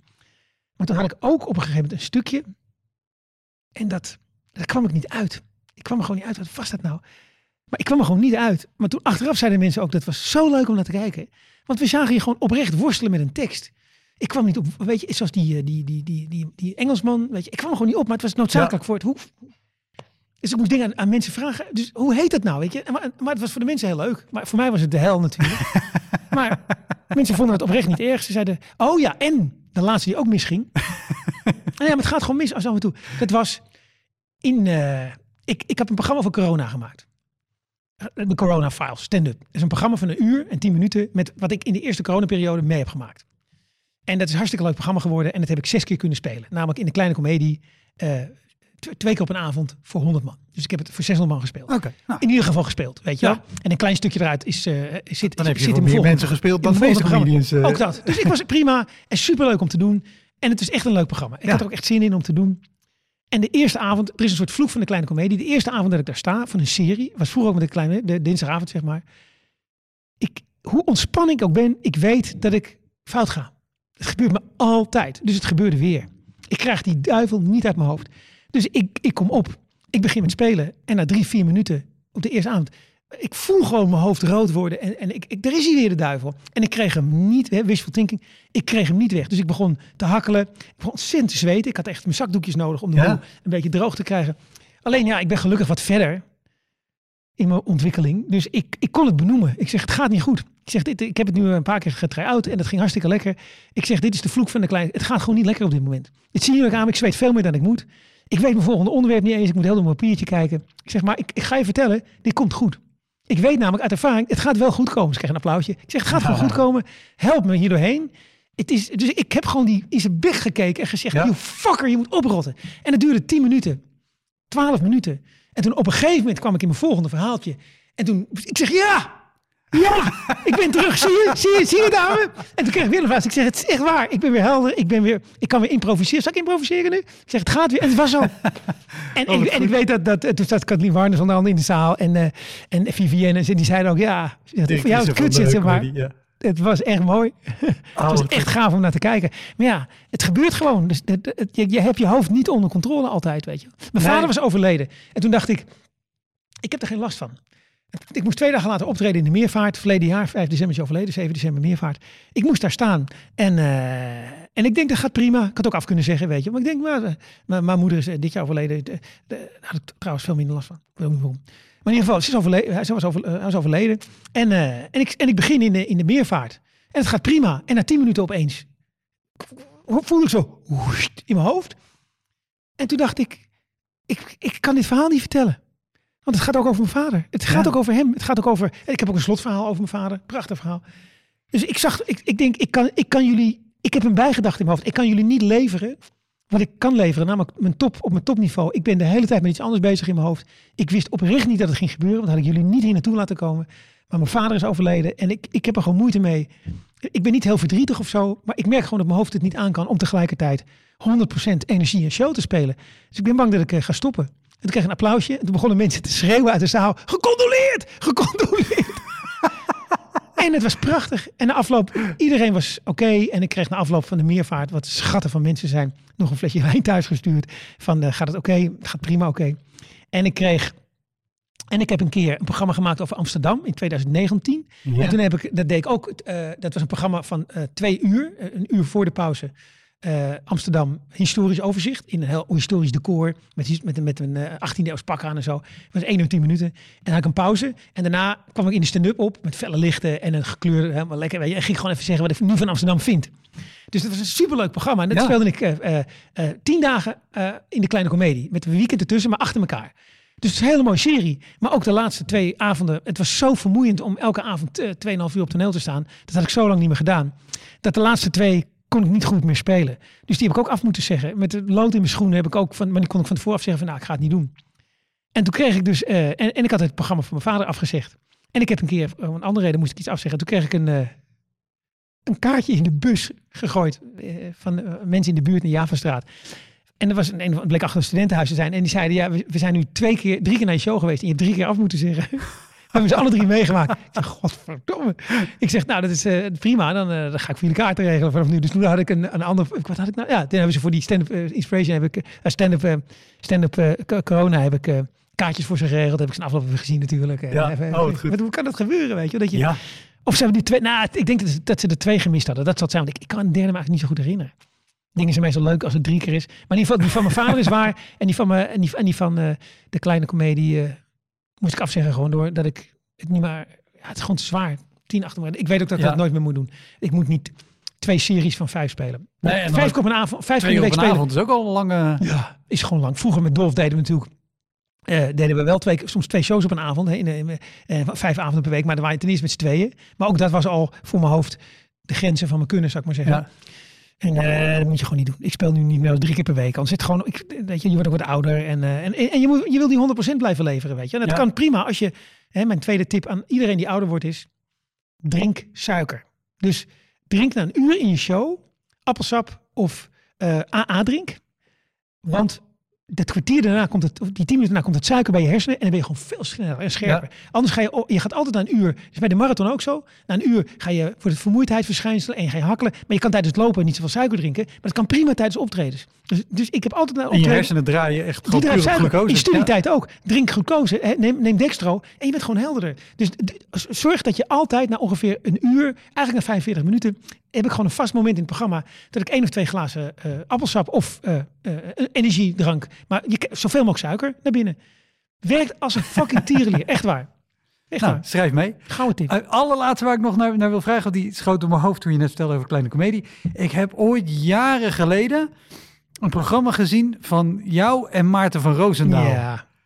Dat is ook een oudejaartje. Oh ja, ik, Ja, ik weet het niet Dat was ook zo'n wat we deden ik, voor de ik, weet alleen dat het erop neerkwam eh, dat eh, jij ging eigenlijk doen wat Maarten normaal deed Ja. en Maarten ging Ja, doen... maar daarvoor deed hij ook mee. Want Koos heeft hem overgehaald om het te doen. We, ken, we waren niet echt vrienden van elkaar of zo, maar we kenden elkaar. We zijn aan elkaar shows geweest. En, en we, we kwamen elkaar toen wel eens tegen. Maar eh Koos heeft hem, dat, dat was zijn ding. En, en, en dat, dat, eh, ik heb de opname er nog van. Het, het, is niet geweldig, het was niet geweldig, maar het was heel leuk. En het was live, was het gewoon een leuke avond, weet Ja. je wel. Hè, maar als je, het, als je terugkijkt, denk je, oeh, dat was allemaal... Je kan zien dat we, we hebben het ook maar tien keer gespeeld. Ik, ik kan me vooral herinneren dat jullie samen heel erg veel lol hadden om hoe het, Zeker. hoe het ging. Maar Maar, hij- ook hij wel dat jullie door hadden dat het niet... Hij moest een conferentie houden en ik moest en we elkaar mee waren. Maar de lol was dat we dat, dat we dat hadden. En het heeft hem ook wel geholpen. In, dat zei hij ook wel achteraf, dat hij daardoor veel relaxed achter de piano een verhaal kon vertellen. Ah, oké. Dat heeft hem echt wel geholpen. Het heeft hem echt wel zijn, zijn, zijn, zijn, zijn act een beetje... Om, en dat zeg ik ook tegen iedereen, weet je wel. Je moet soms veranderen. Daarom is het ook hartstikke goed als je opeens hier of in Toemler voor heel weinig mensen moet optreden af en toe. Hè, in plaats van een volle, volle bak. Dan wordt de gewoon dynamiek wordt anders. En dat Ja. is gewoon heel goed om dat, eh, eh, om dat aan te voelen. En dat is in een andere setting te spelen. Daar vind ik altijd heel leuk om in rare settings te spelen. Weet je, in een kerk of in een, weet ik van wat, weet je. Dat doet altijd wat met je. Ja. altijd, altijd... Hè, ik heb in de open lucht opge- opgetreden. Maar zodra ik een uitnodiging krijg voor een rare plek. Van wil je optreden in een koeienstal? I'm game. Altijd. Want dat Ja. levert wat op. Dus achteraf had ik ook weer voor duizend eh, mensen van foto van optreden. Had ik denk ik toch gezegd ja. Gewoon voor het nee moment. Maar, maar nu zeg ik nee. Top. Dankjewel. Heel graag gedaan man. Dat was hem, de Elektra Podcast. Meer informatie over mijn gast van vandaag en linkjes naar van alles en nog wat vind je in de omschrijving van deze aflevering. Er staan ongelooflijk veel afleveringen online van Elektra. En op elektrapodcast.nl kan je makkelijk zoeken op de naam van jouw favoriete comedians en cabaretiers. Je kan daar ook eenmalig doneren of crewmember worden. Als crewmember betaal je maandelijks een klein bedrag, maar dan krijg je ook nog eens bonusmateriaal. Je luistert voortaan zonder onderbrekingen en je krijgt consumptiebonnen die je kan inleveren bij een show van mij. Ik vind het sowieso te gek als je een keer komt kijken bij mij. Dus ga naar woutermonde.nl, daar zie je precies waar en wanneer ik optreed. Of meld je aan voor de nieuwsbrief, dan hou ik je op die manier op de hoogte. En dan nog iets, elke vrijdagmorgen doe ik een column op radiostation Kink. Je kan die column terugluisteren als podcast. Hij heet Kink op de Week en je vindt hem in de app waar je ook deze podcast luistert. Oké, tot de volgende Elektra. Hoi!